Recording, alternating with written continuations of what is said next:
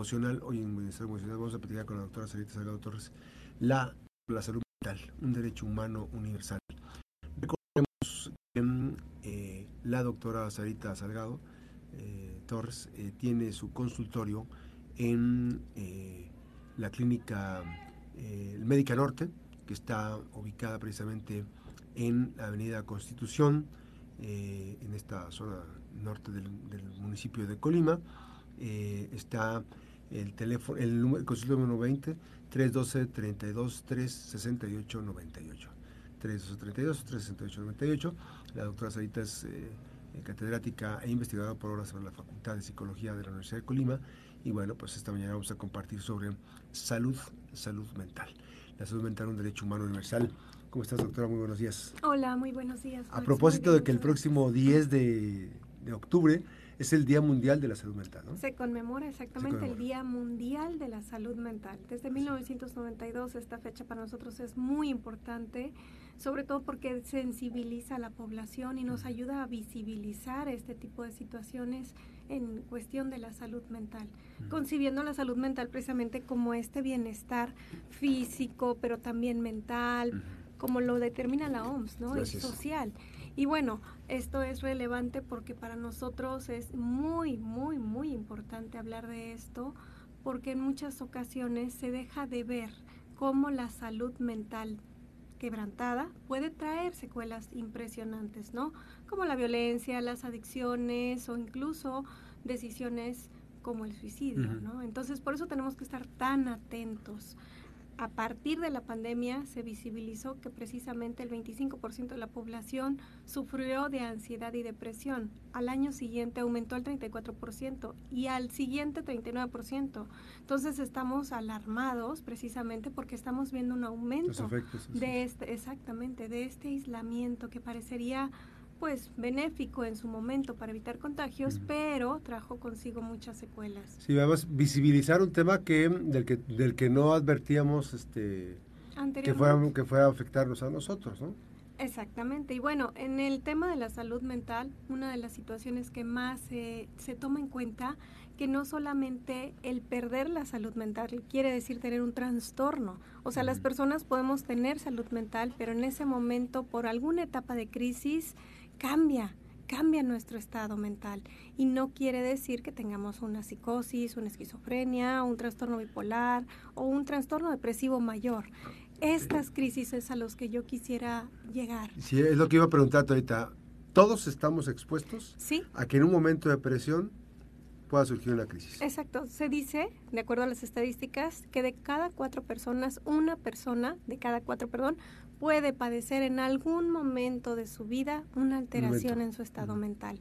¿Y cómo es esto? Bueno, a lo largo de nuestro desarrollo tenemos muchos cambios, desde la infancia hasta la adultez, pero cada cambio va suponiendo un desafío, un reto, y a partir de todos esos enfrentamientos, de esos desafíos, se va marcando como en nuestros rasgos de personalidad, ¿verdad? si bien sabemos que los seres humanos estamos expuestos a muchísimas, a muchísimas situaciones distintas, ¿no? Como cuáles, cambios de residencia, alteraciones, por ejemplo, en cuestión de salud física, también podemos estar expuestos a terremotos, incendios, a, muchísimas y múltiples situaciones que pueden llegar a ser catastróficas, ¿no?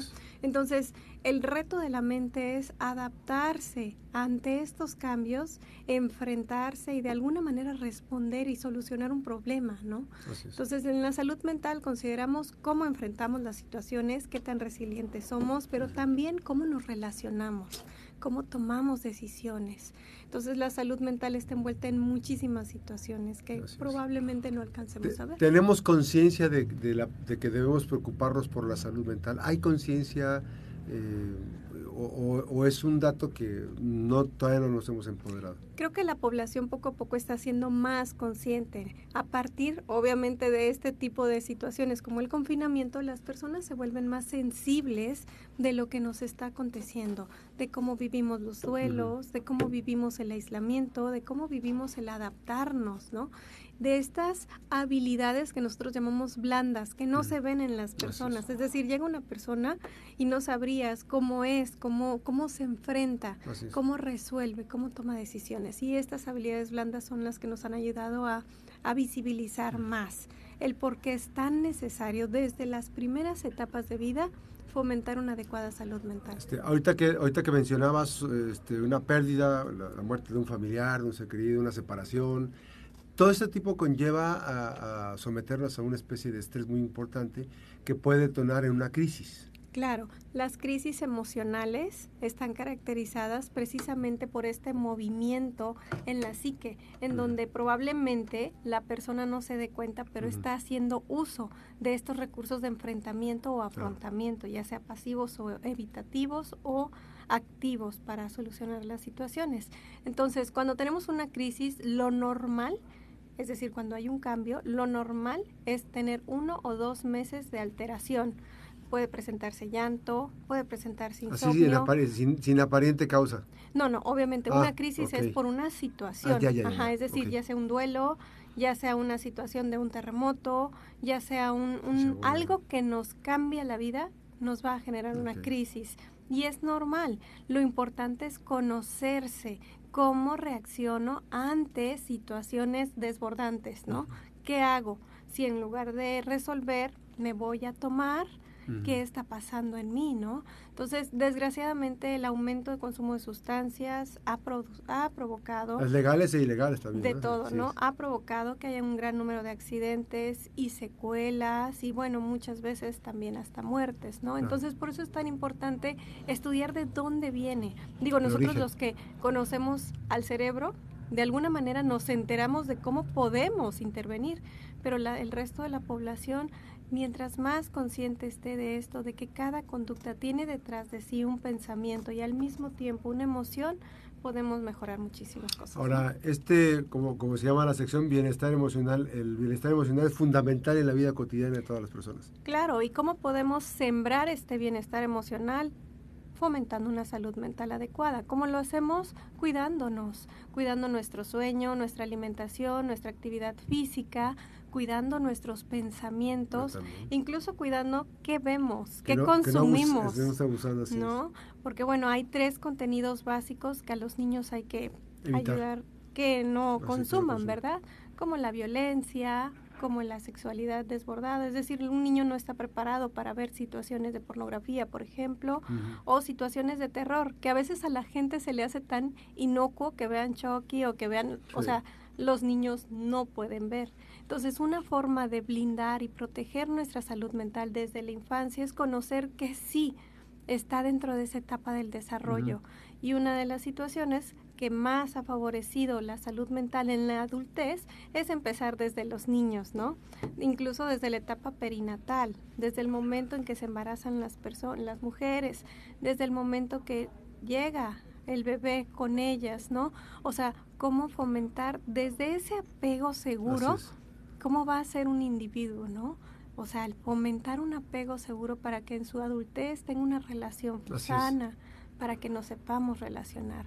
Cómo desde la crianza podemos crear que las personas cuando sean adultas no se perciban abandonadas y sientan una adicción por otra persona. Cómo podemos desde la crianza abonar para que una persona se sienta segura y en su momento, si llega a tener un episodio depresivo, no piensa en la muerte. No, o sea, cómo nosotros mismos, como adultos, podemos ayudar a los niños y a los adolescentes a enfrentarse a estas situaciones. Que obviamente si nosotros trasladamos al otro extremo, 180 grados este, eh, del otro lado, eh, si ejercemos violencia, si gritamos, si estamos no teniendo esa comunicación este, efectiva y afectiva adecuada con nuestras hijas y con nuestros hijos, estamos alimentando ¿no? Este, cosas que, que quizá van a ocurrir en la etapa adulta. Exacto, y vamos a fomentar que pase precisamente una alteración en la salud mental. Y bueno, dijiste un tema súper importante, esta parte de la comunicación. La comunicación no es solamente lo que decimos, sino lo que provocamos que el otro pueda llegar a percibir o interpretar, ¿no? Entonces, precisamente a partir de concebir de que cada cabeza es un mundo, tendríamos que tener la capacidad de cuestionarnos si lo que estamos interpretando es real o no es real ¿no? Entonces todo esto se, se engloba en la salud mental, el cómo pensamos. Este, un papá estresado eh, puede heredar esa, esa actitud, esa, característica personal a sus hijos. Completamente. Una mamá estresada también, obsesivos y esto, todo eso se hereda. Sí, sí, sí. Ayer me decía una mamá en la consulta, es que es muy lenta. Y bueno, tal vez para realizar las actividades de acuerdo a sus rutinas. Para la mamá era una niña que estaba haciendo sumamente lenta. Bueno, la niña estaba funcionando normal. Me decía la niña es que yo todavía no me sé cambiar.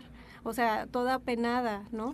Y bueno, finalmente es como no respetar también el proceso de cada uno de cada una de las personas, que no todos somos tan efectivos o rápidos como Y hay datos muy interesantes porque, por ejemplo, todos los hijos son, las, hijas y los hijos son diferentes. Y a eso tenemos que también apelar porque no todos eh, tienen el mismo proceso. Uno no puede dar por hecho que, que los hijos deben saberse el ABC de las cosas y que respondan eh, ante una instrucción que les damos como, como, papás. Cada uno tiene una visión totalmente diferente e incluso la propia, lo que estaba viendo el otro día, el tema de, de los intereses, ¿no? O sea, eh, los intereses que muestra el, el, niño o la niña en su desarrollo son diferentes habilidades que, que, desarrolla cada uno en sus diferentes etapas. ¿no? Y aprender a comprenderlos y de alguna manera a, a aceptarlos ese es un gran reto en la crianza, ¿no? Entonces, una de las situaciones básicas en la salud mental, precisamente al momento de la crianza, es empezarnos a poner en el lugar de los niños, empezar a comprender y empatizar en qué proceso están, cuáles son sus intereses, sus gustos y respetarlos. Que eso es algo que le causa un dilema importante a muchos padres, el respetar a sus hijos, ¿no? Entonces, pues fomentemos la salud mental estando muy atentos a lo que pensamos, lo que sentimos y cómo actuamos. Así es, hay que tener una buena alimentación de la eh, salud emocional, salud mental, que debemos tener mucho cuidado con ello. Y, por supuesto, eh, ser empáticos, eh, resilientes en las nuevas dinámicas de educación, ¿no? la crianza. Gracias a la doctora Sarita Salgado Torres, es catedrática e investigadora por horas en la Facultad de eh, la Universidad de Colima, catedrática por horas e investigadora de la Facultad de Psicología de la Universidad de Colima. Su consultorio en Médica Norte, número 20, Avenida Constitución 2141, 312-32, 368-98. Muchísimas gracias por esta mañana compartir con nosotros esta información. Gracias. Gracias, igualmente. Muy buenos días. Las buenas noticias también son noticias. Vamos a hacer una breve pausa. Regresamos.